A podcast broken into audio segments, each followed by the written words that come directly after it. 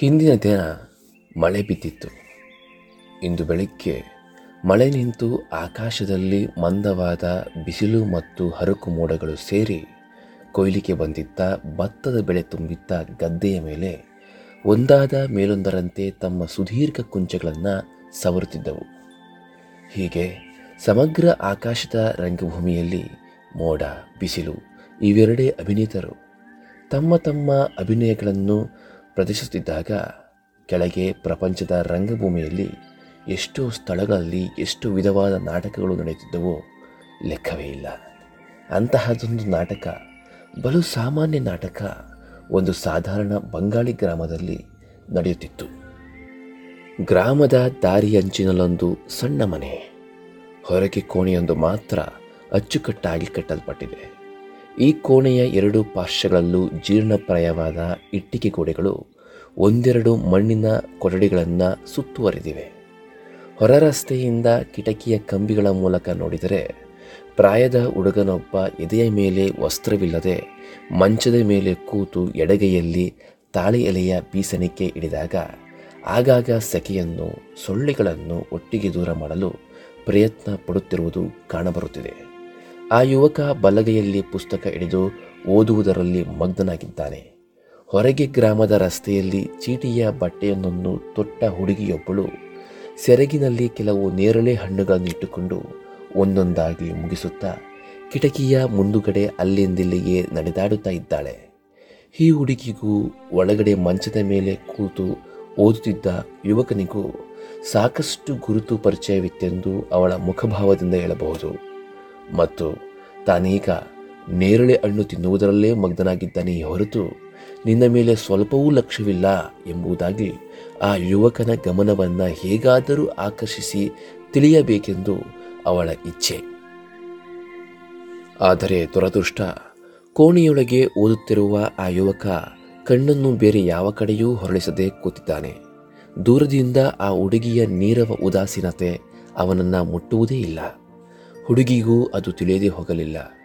ಎಷ್ಟೋ ಹೊತ್ತು ವ್ಯರ್ಥವಾಗಿ ಸುತ್ತಾಡಿ ಈಗ ತನ್ನ ಉದಾಸೀನತೆಯನ್ನು ನೇರಳೆ ಹಣ್ಣಿನ ಬೀಜಗಳನ್ನು ಉಪಯೋಗಿಸಿ ತೋರಿಸಬೇಕಾಯಿತು. ಕುರುಡರ ಮುಂದೆ ಸ್ವಾಭಿಮಾನ ತೋರಿಸಿಕೊಳ್ಳುವುದು ಸುಲಭವಾದ ಕೆಲಸವಲ್ಲ.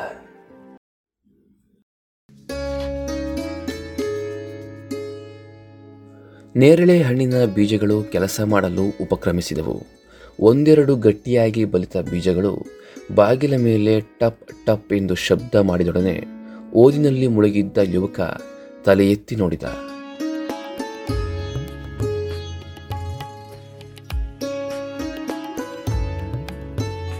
ಇದನ್ನು ಕಂಡುಕೊಂಡ ಆ ಉಪಾಯಗಾತಿ ತಿಳಿಯದವಳಂತೆ ಮೊದಲಿಗಿಂತ ಹಿಮ್ಮಡಿಯಾಗಿ ನಿರ್ಲಕ್ಷ್ಯ ತೋರುತ್ತಾ ಸೆರಗಿನಲ್ಲಿ ತುಂಬಿದ್ದ ನೇರಳೆ ಹಣ್ಣುಗಳಲ್ಲಿ ಪಕ್ವವಾದನ್ನು ಆರಿಸುವುದರಲ್ಲೇ ಮಗ್ನಳಾಗಿರುವಂತೆ ನಟಿಸಿದಳು. ಯುವಕ ಹುಬ್ಬುಗಳ ನಡೆದುಕೊಂಡು ಸ್ವಲ್ಪ ಯೋಚನೆ ಮಾಡಿ, ಯಾರು ಬಂದಿರಬಹುದೆಂದು ಊಹಿಸಿ ತಕ್ಷಣ ಪುಸ್ತಕ ಕೆಳಗಿಟ್ಟು ಕಿಟಕಿಯ ಬಳಿ ಬಂದು ನಿಂತು ನಗುಮುಖದಿಂದ ಗಿರಿಬಾಲ ಎಂದು ಕೂಗಿದ. ಗಿರಿಬಾಲ ಮನಸ್ಸು ಕದಲದವಳಂತೆ ನಟಿಸುತ್ತಾ ಸೆರಗಿನಲ್ಲಿದ್ದ ಹಣ್ಣುಗಳ ಕಡೆಗೆ ಗಮನ ನೆಟ್ಟು ಮೆಲ್ಲಗೆ ಹೆಜ್ಜೆ ಹಾಕುತ್ತಾ ಹೋಗುತ್ತಿದ್ದಳು. ಆಗ ಆ ದೃಷ್ಟಿಯಿಂದ ಯುವಕನಿಗೆ ತಾನು ತಿಳಿಯದೇ ಮಾಡಿದ್ದ ಯಾವುದೋ ತಪ್ಪಿಗೆ ಇದು ಶಿಕ್ಷೆ ಇರಬೇಕೆಂದು ಸುಲಭವಾಗಿ ತಿಳಿದು ಹೋಯಿತು ಬೇಗ ಬೇಗ ಹೊರಗೆ ಬಂದು, ಎಲ್ಲಿ ಹುಡುಗಿ, ಇವತ್ತು ನನಗೆ ನೇರಳೆ ಹಣ್ಣು ಕೊಡಲೇ ಇಲ್ಲ, ಎಂದ. ಗಿರಿಬಾಲ ಈ ಮಾತನ್ನ ಕಿವಿಗೆ ಹಾಕಿಕೊಳ್ಳದೆ ಬಹಳ ಪರೀಕ್ಷೆ ಮಾಡಿ ಒಳ್ಳೆಯದೊಂದು ಪಕ್ವವಾದ ಹಣ್ಣನ್ನು ಕೈಗೆ ತೆಗೆದುಕೊಂಡು ಕಣ್ಣಲ್ಲಿ ಅವನನ್ನು ಮೆಚ್ಚುತ್ತಾ ನಿಶ್ಚಿಂತ ಮನಸ್ಸಿನಿಂದ ಅದನ್ನು ತಿನ್ನಲು ತೊಡಗಿದಳು.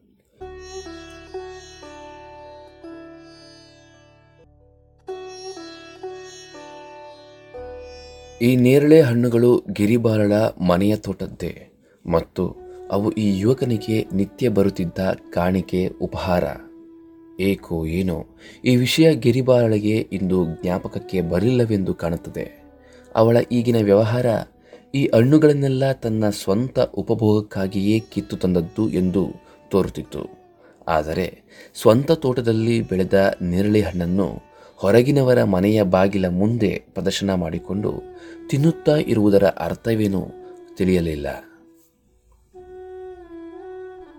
ಆಗ ಆ ಯುವಕನೇ ತಡ ಮಾಡದೆ ಹತ್ತಿರ ಬಂದು ಅವಳ ಕೈ ಹಿಡಿದುಕೊಂಡ.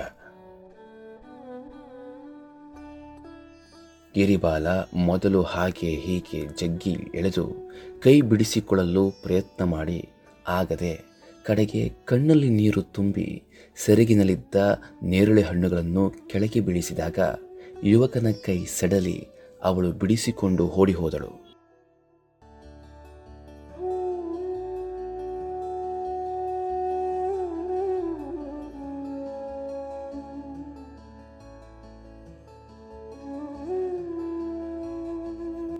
ಬೆಳಗಿನ ವೇಳೆಯ ಚಂಚಲ ಬಿಸಿಲು, ಚಂಚಲ ಮೋಡ, ಮಧ್ಯಾಹ್ನದ ಹೊತ್ತಿಗೆ ಶಾಂತ, ಬೇಸರ ಭಾವವನ್ನು ತಾಳಿದವು. ಶುಭ್ರವಾದ ಬಿಳಿಯ ಮೋಡಗಳು ಆಕಾಶದ ಒಂದು ಪ್ರಾಂತದಲ್ಲಿ ಸ್ತೂಪಾಕಾರವಾಗಿ ಶೇಖರಿಸಿವೆ. ಅಪರಾಹ್ನದ ಅವಸನ್ನ ಪ್ರಾಯವಾದ ಬೆಳಕು ಮರಗಳ ಎಲೆಗಳ ಮೇಲೆ, ಕೊಳದ ನೀರಿನ ಮೇಲೆ ಮಳೆಯಲ್ಲಿ ನೆನೆದ ಪ್ರಕೃತಿಯ ಪ್ರತಿ ಅಂಗ ಪ್ರತ್ಯಂಗಗಳ ಮೇಲೆ ಜಗಜಗಿಸುತ್ತಿದೆ ಮತ್ತೆ ಅದೇ ಹುಡುಗಿ, ಅದೇ ಕಿಟಕಿಯ ಹೊರಗಡೆ ಕಾಣಬರುತ್ತಿದ್ದಾಳೆ. ಕೋಣೆಯೊಳಗೆ ಅದೇ ಯುವಕ ಕೂತಿದ್ದಾನೆ. ವ್ಯತ್ಯಾಸವಿಷ್ಟೇ, ಈ ವೇಳೆ ಹುಡುಗಿಯ ಸೆರಗಲ್ಲಿ ನೇರಳೆ ಹಣ್ಣಿಲ್ಲ, ಯುವಕನ ಕೈಯಲ್ಲಿ ಪುಸ್ತಕವೂ ಇಲ್ಲ. ಇವಲ್ಲದೆ ಇನ್ನೂ ದೊಡ್ಡ ಗೂಢ ವ್ಯತ್ಯಾಸವೂ ಇತ್ತು. ಈ ಸಲವು ಹುಡುಗಿ ಯಾವ ವಿಶೇಷ ಕಾರಣಕ್ಕಾಗಿ ಈ ವಿಶೇಷ ಸ್ಥಳಕ್ಕೆ ಬಂದು ಶತಪಥ ಮಾಡುತ್ತಿದ್ದಾಳೋ ಹೇಳುವುದು ಕಷ್ಟ. ಯಾವ ಕಾರಣವಾದರೂ ಇರಲಿ. ಕೋಣೆಯೊಳಗಿರುವ ಯುವಕನೊಡನೆ ಮಾತುಕತೆಯಾಡಲು ಅವಳಿಗೆ ಅವಶ್ಯಕತೆವಿತ್ತೆಂದು ಅವಳ ನಡವಳಿಕೆಯಿಂದ ತೋರಿ ಬರುತ್ತಿರಲಿಲ್ಲ. ಕೇವಲ ಬೆಳಿಗ್ಗೆ ಕೆಳಗೆ ಚೆಲ್ಲಿ ಹೋದ ನೇರಳೆ ಹಣ್ಣುಗಳು ಏನಾಗಿವೆ, ಅವುಗಳ ಗುರುತು ಸಿಕ್ಕುತ್ತದೆಯೋ ನೋಡೋಣವೆಂದು ಬಂದಿದ್ದಳ ಹಾಗೆ ಇತ್ತು.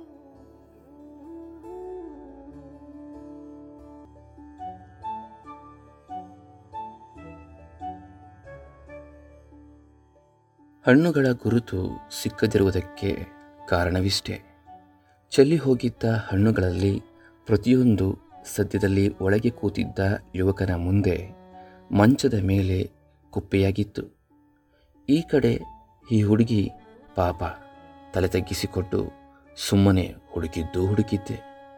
ಆ ಯುವಕನಂತೂ ಅದನ್ನು ಒಳಗಿನಿಂದಲೇ ಕಂಡು ಉಕ್ಕಿ ಬರುತ್ತಿದ್ದ ನಗುವನ್ನು ಪ್ರಯತ್ನಪೂರ್ವಕವಾಗಿ ತಡೆದುಕೊಂಡು ಅತಿ ಗಂಭೀರವಾಗಿ ಹಣ್ಣುಗಳಲ್ಲಿ ಪಕ್ವವಾದ್ದನ್ನು ಆರಿಸುತ್ತಾ ಭೋಜನ ಮಾಡುತ್ತಾ ಬಂದ. ಕಡೆಗೆ ಒಂದೆರಡು ನೇರಳೆ ಹಣ್ಣಿನ ಬೀಜಗಳು ಅಕಸ್ಮಾತ್ ಹುಡುಗಿಯ ಕಾಲ ಬಳಿ ಅಷ್ಟೇ ಏಕೆ ಕಾಲ ಮೇಲೂ ಬೀಳಲಾರಂಭಿಸಿದಾಗ ಈತ ಬೇಕೆಂದು ಬೆಳಗ್ಗೆ ತಾನು ಮಾಡಿದ್ದಕ್ಕೆ ಮುಯಿ ತಿರಿಸಿಕೊಳ್ಳುತ್ತಿದ್ದಾನೆ ಎಂದನಿಸಿತು ಅವಳಿಗೆ. ಆದರೆ ಇದು ಸರಿಯೇ?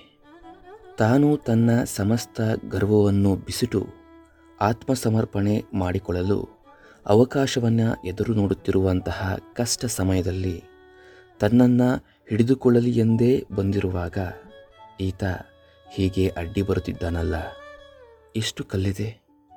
ಎಂಬ ಯೋಚನೆ ಮನಸ್ಸಿಗೆ ಬಂದೊಡನೆ ಹುಡುಗಿಯ ಮುಖವೆಲ್ಲ ಕೆಂಪಾಗಿ ಓಡಿ ಹೋಗುವ ದಾರಿ ಹುಡುಕುತ್ತಿರುವಷ್ಟರಲ್ಲಿ ಯುವಕ ಹೊರಗೆ ಬಂದು ಅಕಸ್ಮಾತ್ತಾಗಿ ಅವಳ ಕೈ ಹಿಡಿದ.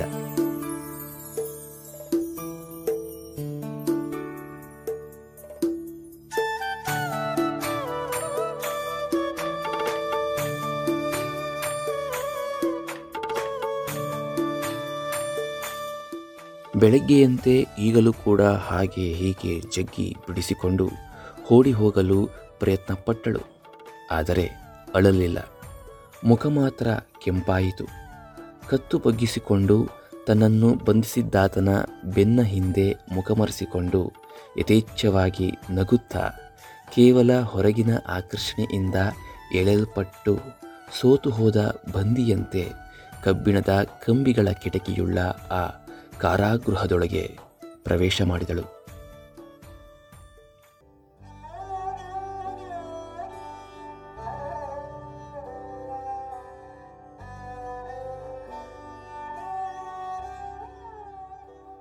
ಇಷ್ಟಾದರೂ ಹುಡುಗಿಯ ಈ ಅಕಾರಣ ಅಭಿಮಾನ ಬಹಳ ಅರ್ಥಹೀನವೆಂದು ಕಂಡುಬರುವಂತಿತ್ತು. ಇದು ನೋಡುವರೊಬ್ಬರಿಗೆ ಅಲ್ಲ ಈ ನಾಟಕದಲ್ಲಿ ಪ್ರಧಾನ ಪಾತ್ರ ವಹಿಸಿದ್ದ ಆ ಯುವಕನಿಗೂ ಹಾಗೆನಿಸಿತ್ತು. ಈ ಹುಡುಗಿ ಹೀಗೇಕೆ ಒಂದು ದಿನ ಕೋಪ ತೋರುತ್ತಾಳೆ, ಒಂದು ದಿನ ಎಲ್ಲಿಲ್ಲದ ಸ್ನೇಹ ತೋರುತ್ತಾಳೆ, ಮತ್ತೊಂದು ದಿನ ನೇರಳೆ ಹಣ್ಣನ್ನು ಹೆಚ್ಚಾಗಿ ಕೊಡುತ್ತಾಳೆ, ಬೇರೊಂದು ದಿನ ಪೂರ್ತಿಯಾಗಿ ಮರೆತು ಬಿಡುತ್ತಾಳೆ. ಇದರ ಕಾರಣ ಎಷ್ಟು ಯೋಚಿಸಿದರೂ ಹೊಳೆಯಲಿಲ್ಲ.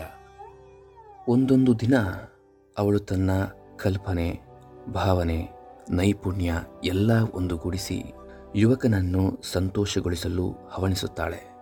ಬೇರೊಂದು ದಿನ ತನ್ನೆಲ್ಲ ಸಣ್ಣತನವನ್ನು, ಕಾಠಿಣ್ಯವನ್ನು ಒಟ್ಟುಗೂಡಿಸಿ ಅವನನ್ನು ನೋಯಿಸಲು ತೊಡಗುತ್ತಾಳೆ. ಸಾಧ್ಯವಾಗದೆ ಹೋದಾಗ ಅವಳ ಕಾಠಿಣ್ಯವು ಇಮ್ಮಡಿಯಾಗುವುದು. ಕೃತಕಾರ್ಯಳಾದಾಗ ಆ ಕಾಠಿಣ್ಯವು ಅನುತಾಪದ ಕಣ್ಣೀರಿನಲ್ಲಿ ನೂರು ಪಾಲಾಗಿ ಹೊಡೆದು ಹೋಗಿ ಅವಳ ನಿರರ್ಗಳ ಸ್ನೇಹದಾರಿಯಲ್ಲಿ ಕೊಚ್ಚಿಕೊಂಡು ಹೋಗಿಬಿಡುವುದು. ಈ ತುಚ್ಛವಾದ ಮೋಡ ಬಿಸಿಲುಗಳ ತುಚ್ಛ ಇತಿಹಾಸ ಹೇಗೆ ಕೊನೆಗಾಣುವುದು ನೋಡಬೇಕು.